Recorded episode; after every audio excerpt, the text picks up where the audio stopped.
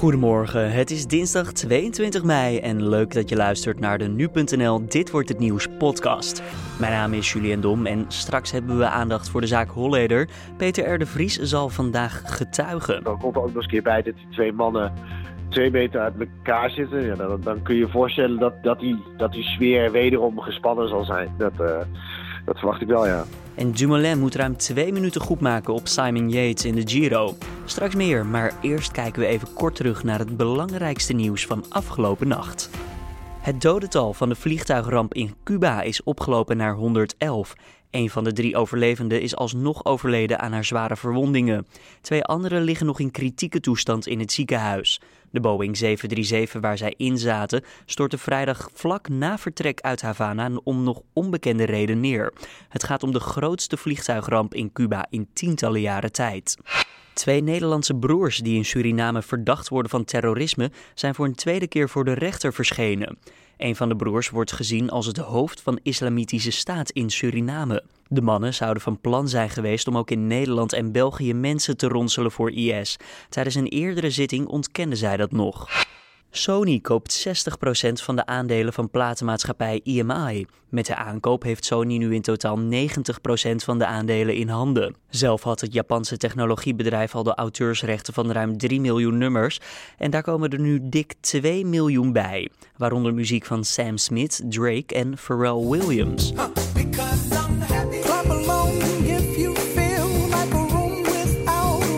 Met de aankoop wil Sony de koppositie in de muziekwereld behouden. Dan kijken we naar de nieuwsagenda van deze dinsdag 22 mei. Vandaag zal Peter R. de Vries voor de tweede keer in het Holleder-proces verhoord worden. Tijdens de vorige zitting was de spanning tussen de beide heren duidelijk voelbaar. Zo noemde Holleder Peter R. de Vries een smerige oplichter en een sukkel.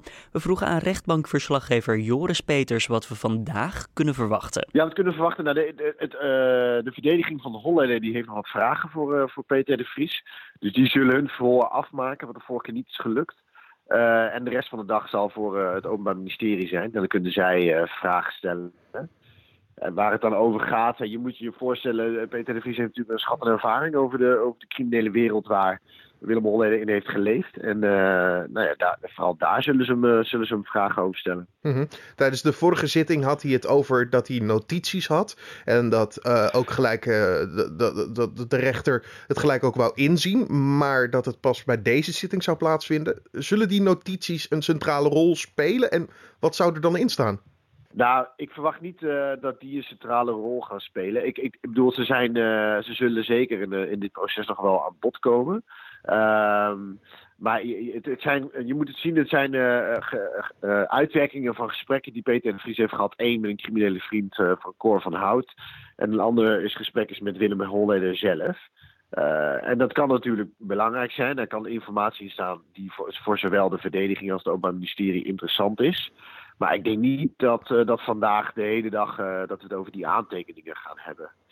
En als je dan vraagt wat daar precies in staat, nou ja, goed, wat ik net zei, het zijn twee gesprekken en die, en die, en die criminele vriend van, van Cor van Hout, die zegt dat Willem Holleder achter de, op de, achter de moord zit op Van Hout. En dat andere gesprek is met Willem Holleder zelf. En daar zou weer een andere crimineel aan bod komen, Stanley Hilles. En dat die, Peter de Vries vraagt eigenlijk aan hem of hij een rol zou spelen in die moord op Van Hout. En volgens Holleder is dat absoluut niet het geval. Uh, nou, dat gesprek is nog veel langer dan alleen dit. En daar heeft hij allemaal aantekeningen van gemaakt. Ja, maar waarom zijn die notities dan nu pas belangrijk? Ze hadden toch ook eigenlijk het al vorige zitting kunnen behandelen? Want uh, daar werd verplaatst naar de volgende. Nou, kijk, ik, die, uh, de zitting is niet zozeer verplaatst. Hè. De zitting was, uh, zou eigenlijk toen op donderdag plaatsvinden. Maar dan heeft Peter de Vries opnames van zijn programma, de Raadkamer. Uh, hij had die notities meegenomen, dat had hij van tevoren niet gezegd, maar gewoon dat hij daar goed beslagen te ijs zou komen. Hè? Dat, dat hij weet waar hij over praat en dat hij eventueel terug kan kijken in zijn notities. Nou, zowel de verdediging als het de serie zeiden, die, wij vinden die notities ook interessant. Uh, wij willen die graag inzien. Uh, mag dat? Nou, Peter heeft even aangegeven, ik wil je even een nachtje over slapen. Uh, en in die tussentijd heeft hij ze overhandigd. Dus het, we moeten het ook niet zien als een zitting die speciaal is ingeruimd voor deze notities. uh, dit is een gepland verhoor. Dus vandaar dat ik ook niet denk dat ze, dat ze centraal zullen staan, maar zeker aan bod zullen komen. Ja, wat wel interessant is om te zien hoe de verstandshouding eh, is tijdens deze zitting tussen PTR en uh, Holleder. De vorige keer kreeg de Vries de termen smerige oplichter en sukkel voor zijn kiezen. Ja, hoe zal dat deze keer gaan verlopen, denk je? Ja, ik kan, me niet heel, ik kan me niet voorstellen dat het heel anders zijn als toen. Dus ik bedoel, die, kijk, die, die, die verhouding is, is verstoord. Peter de Vries ziet hem, Holleden heeft hem altijd, laat, laten we het zo noemen, als een zakelijk contact. Hè, als een bron van informatie en niet meer. Mhm. En ja, dit is ook de man waarvan hij vermoeden heeft, hij weet het niet zeker, dat hij, dat hij mogelijk een van zijn, van zijn betere vrienden heeft vermoord. Dus je kan je voorstellen hoe hij daar zit. Nou, en de kant van de Holleden, die ziet, die ziet de Vries als een verrader. Dat is iemand die hij zag als een vriend. En die is nu uh, tegen hem aan het getuigen. Ja, en dan, zit, dan, dan komt er ook nog eens een keer bij dat die twee mannen twee meter uit elkaar zitten. Ja, dan, dan kun je je voorstellen dat, dat, die, dat die sfeer wederom gespannen zal zijn. Dat, uh, dat verwacht ik wel, ja. ja. Los van de notities en van de verstandshouding, wat, wat zullen nog meer besproken worden? Wat denk jij dat voor dag het gaat worden? Ja, het is een beetje, het is een beetje lastig in te schatten. Maar ik denk, uh, zoals de verdediging hem heeft ondervraagd dat het Openbaar Ministerie dat ook zal doen. En dan vooral gevraagd naar zijn kennis als misdaadverslaggever. Dat die man die, eh, die kent Holland natuurlijk al uh, sinds de Heidingen-ontvoering. Uh, dus ze zullen veel vragen naar, naar de verstandhouding. Uh, mocht hij, ja, wat kan hij vertellen over Holleden? over wie die is, wat hij heeft gehoord van andere kinderen over Holleden. Zo moet je zien. Je hoorde rechtbankverslaggever Joris Peters. De zaak is vandaag ook op nu.nl uiteraard te volgen via ons live blog. En handig om te weten is dat we elke vrijdag een speciale Holleder podcast op de site publiceren. Die is ook zeker de moeite waard om te luisteren. Nederlands succes bij de Giro d'Italia is er niet makkelijker op geworden. Simon Yates heeft zondag namelijk een flinke stap gezet richting de eindzege. De roze truidrager won op bijzondere wijze de 15e etappe en liep daarmee 47 seconden uit op Tom Dumoulin.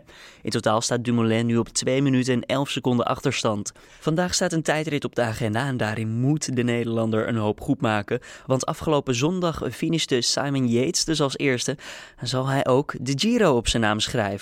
Dat vroegen we aan nu-sportredacteur Daan de Ridder. Nou ja, die, eh, die is zeker gefinished. Maar of die als eerste finishte, ja, waarschijnlijk wel. Simon Yates, die won daar de etappe. En uh, ja, hij toonde eigenlijk andermaal aan. En nu eigenlijk misschien nog wel meer dan daarvoor. Met een, uh, ja, gewoon een aanval waarvan uh, Tom Dumoulin zei... ik heb er geen fractie van een seconde over nagedacht om hem ook maar te volgen. En zijn ploeggenoot Sam Omen zei... ja, ik zag hem in de verte gaan. Dat was heel indrukwekkend. Ja, hij ging hij demareerde en het leek bijna alsof de andere vijf, en dat zijn toch echt gewoon de andere vijf beste klimmers in deze Giro, die leken even stil te staan. En daar ging Simon Yates en die pakte 40 seconden ongeveer. En uh, ja, uh, we kunnen nu wel met uh, zekerheid en enige veiligheid zeggen dat hij tot nu toe in ieder geval met afstand de beste renner is in deze Giro. Maar ja, daar komt nog wat aan. Hè? Dat is de beroemde derde week van een, van een grote ronde. Dat is altijd de vraag. Dat is uh, Laurens ten Dam en die heeft al heel veel grote rondes uh, gereden. Die zegt altijd, uh, grote ronde begint pas echt in de, in de derde week. Dus we zullen zien hoe Simon Yates het daar doet. Maar tot nu toe is er geen enkele twijfel of enkele reden om te twijfelen aan zijn, aan zijn ja, eindzege eigenlijk. Nee, want Dumoulin heeft door deze etappe een achterstand van 2-11 opgelopen. Ja, denk je dat hij het nog kan inhalen? Nou ja, het kan zeker. Uh, maar uh, zou ik erop inzetten? Nee, ik zou er niet op inzetten. En uh, Dumoulin zelf heeft ook al gezegd dat het lastig wordt. Kijk, 2-11. Laten we het even gewoon stap voor stap doornemen. Hij kan, dus dinsdag is er een tijdrit van, van 34 kilometer ruim. Nou ja, daar, daar hebben allerlei mensen zich al over gebogen. Wat daar dan de mogelijkheden zijn. En de eerste journalist die heeft op basis van de tijdrit die, die, die ze tegen elkaar gereden hebben een berekeningetje gemaakt. Nou ja, dat is natuurlijk redelijk uh, redelijk clandestien in de zin dat, uh, dat natuurlijk elke tijd het anders is en ook we nu in de derde week van een grote ronde zitten. Maar goed, dan kom je uit op ongeveer anderhalve minuut. Simon Yates heeft tot nu toe meestal gehad over twee minuten die hij wel eens zou kunnen verliezen. Maar goed, zelfs in dat scenario zou Dumoulin ja, eigenlijk net wel, net niet de roze trui pakken. En dan komen er nog drie hele, hele zware bergritten. En ja, Simon Yates is tot nu toe elke keer pakt hij 10, 20, 30, 40 seconden per bergrit. Dus eigenlijk zou Dumoulin de tijd ook nog wat, na die tijd ook nog wat voorsprong moeten hebben op uh, Yates. Nou ja, en dan zou hij dus 2,5, 3 minuten moeten pakken op 34 kilometer. Ja, en dat lijkt met een Simon Yates in deze vorm wel echt uh, zo goed als onmogelijk. Ja, want hij heeft zichzelf, Dumoulin, al een beetje bij neergelegd dat het ja, moeilijk gaat worden om die Giro weer te winnen. Ehm, ja, dat gaat ook wel meespelen, toch? Dat mentale aspect. Nou ja, dat, ik bedoel, in die zin bij neergelegd dat hij inderdaad uh, zich, uh, of dat hij beseft dat het echt uh, heel erg lastig wordt. En dat zegt hij natuurlijk al een aantal dagen.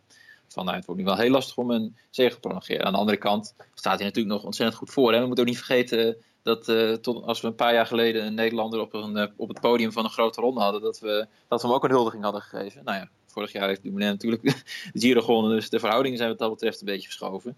Dus ook voor het podium gaan zou natuurlijk gewoon bijzonder zijn. Dus de, de, de motivatie om gewoon vol door te gaan eh, zal er, eh, zal er eh, voldoende zijn. maar ja, fysiek, hè, ja, hij is gewoon bergop minder dan Yates. Dat is gewoon de enige conclusie die we kunnen trekken. En dat de, ja, die laatste week wordt daardoor erg lastig. Ja, en de etappe van vandaag is een tijdrit. Ideaal voor de Nederlander natuurlijk, echt een tijdrit-specialist. Maar is dit ook gelijk een fijne rit voor hem qua etappe? Of valt dat allemaal nog wel mee? Nou ja, ze voorspellen wat regen, dus uh, dat zou. Maar goed, uh, de klassementsfans gaan allemaal ongeveer tegelijk van start. Maar uh, dat zou natuurlijk het allemaal wel wat lastiger kunnen maken hier. Verder is, ja, Dumoulin die houdt wel van een tijdrit die wat heuvelachtig is. deze tijdrit is, nou ja, ik zou hem, ik zou hem niet direct heuvelachtig willen noemen, maar wel nou ja, licht glooiend, zal ik maar zeggen. Er zit zeker aan het, aan het eind zit er, ja, vanaf, uh, hij is dus 34 kilometer totaal. En uh, hij in het begin zie je wat hobbeltjes als je naar het profiel kijkt. En na een kilometer of uh, ja, 24, 25 zit er echt een, ja, een klein heuveltje in. En dan blijft het een beetje glooien. Maar ja, het is echt, zeker voor Italiaanse begrippen, best wel vlak. Wat best wel knap is. Want als ik hier uit het raam kijk van mijn hotel, dan zie je alleen maar bergen. Maar ehm, ja, ze hebben een redelijk, uh, ja, redelijk vlakke etappe, redelijk vlakke tijdrit gevonden hier in de buurt. Ehm, dus ja, dat wat Dumoulin betreft waarschijnlijk nog wel iets uh, heuvelachtiger mogen zijn. Aan de andere kant hebben we gezien dat uh, Yates natuurlijk ook prima getijd op bergop. Dus wat dat betreft is het in vergelijking met Yates misschien wel een voordeel dat dat wat vlakker is voor Dumoulin. Je hoorde nu sportredacteur Daan de Ridder. Ongeveer 300 medewerkers van de Belastingdienst, de FIOD en de douane onderbreken hun werk voor anderhalf uur. Ze willen een loonsverhoging van 3,5 procent. De CAO van de medewerkers liep vorig jaar af en onderhandelingen over een nieuwe verlopen uiterst stroef. Als het aan de vakbond FNV ligt, volgen de komende tijd daarom ook meer acties. Facebook-CEO Mark Zuckerberg getuigt voor het Europees Parlement in Brussel. Het verhoor gaat onder meer over databescherming. De ondervraging start om kwart over zes vanavond en duurt iets meer dan een uur. Meekijken kan ook. Het Europees Parlement zal namelijk alles livestreamen.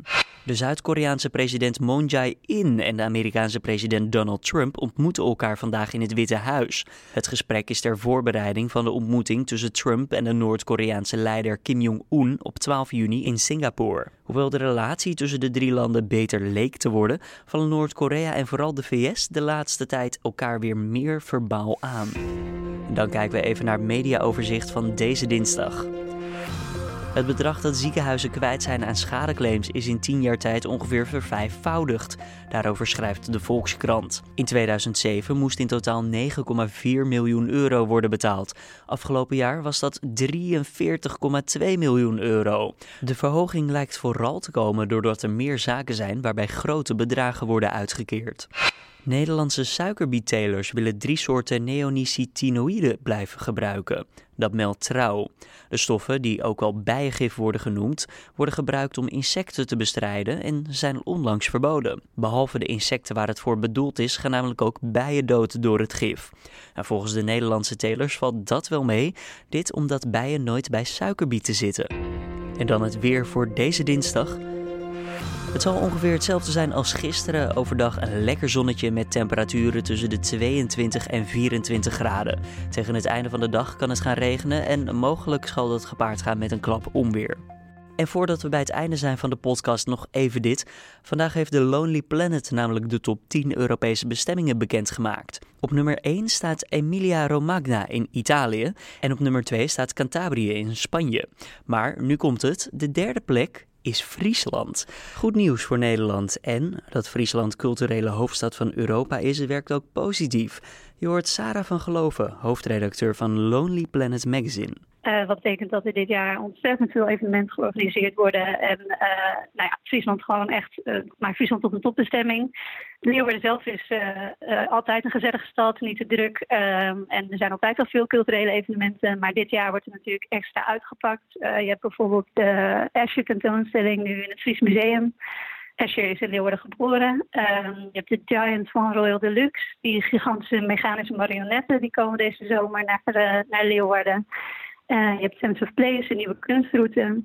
En buiten Leeuwarden heeft Friesland natuurlijk nog veel meer te bieden. Je hebt de pittoreske elf steden, de Friese meren die echt geweldig mooi zijn, het uitgestrekte landschap.